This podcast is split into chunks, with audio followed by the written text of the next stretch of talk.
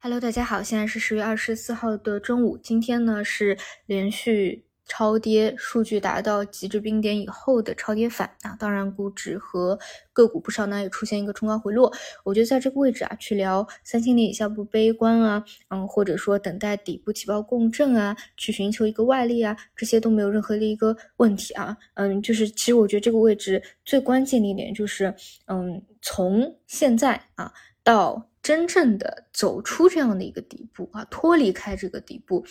嗯，就是还是会有几个交易日嘛，因为今天也没有说已经有一个非常强的长阳线底部爆量起来啊，就现在还是处于一个去希望能够走出这一个底部的。关口，那也就是说，其实并不代表说它一定是已经探明低点了，或者说这样的一个超跌、超跌的波段啊，加速探底的一个波段，它就结束了。那今天的一个反弹当然是预期之中的，你并不能够去判断明天，对吧？明天它可以是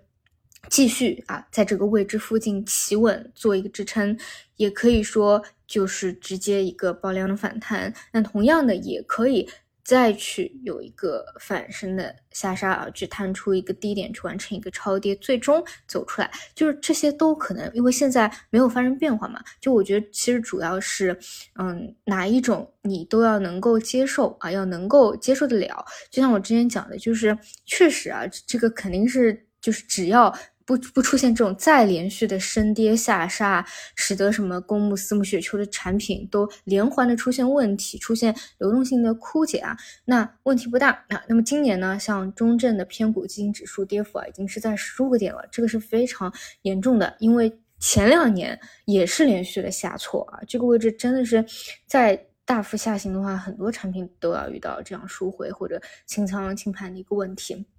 但是呢，往往就是说，嗯，在走最后一步的时候啊，这种尾部风险，嗯，很多人就是也是接受不了或者熬不过去的啊。就像去年四月底、十月底那一波，就是最后的那一杀啊，或者最后的两杀，可能就是很痛苦啊，极致的痛苦。这就是尾部嘛。你现在不在右侧，你在偏左侧，就是这种，都还是要自己能够去接受或者列好一。应对的一个计划啊，或者说，嗯，哪怕已经没有任何资金的挪挪呃去操作的这这样子，也要能够去说服自己，能够啊真的等到右侧的一个变化。总之，我觉得变化应该是比较近了啊，就是在周内可能会发生。但至于说，嗯，就是后面两天啊，市场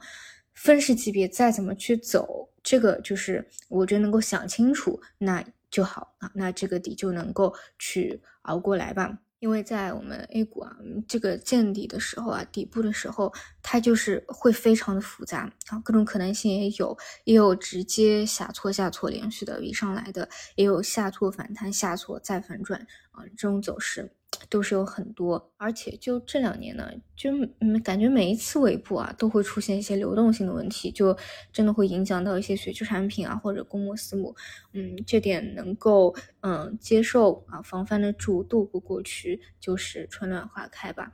好的，那么我们就收盘再见。